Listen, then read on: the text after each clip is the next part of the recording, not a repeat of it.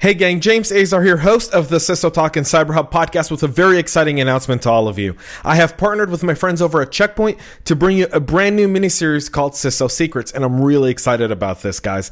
The new 13 episode miniseries, I set out on a journey to bring the voices of some of the top leading people in our cybersecurity community. These are real practitioners who are chief information security officers in some of the world's leading organizations. Each episode is 40 minutes long and will highlight important topics like cloud security, telco, IoT, security orchestration, and so much more. In each episode, we will dig deep to highlight each and every single one of those topics and bring out real challenges and successes to it. And at the end of every single episode, I'll be asking a chief information security officer to reveal with us one secret from his program, one thing that's helped him be successful. But that's not all. My friends over at Checkpoint are doing a little bit more for you, our listening fans. In each and every single episode, I will be giving out a password.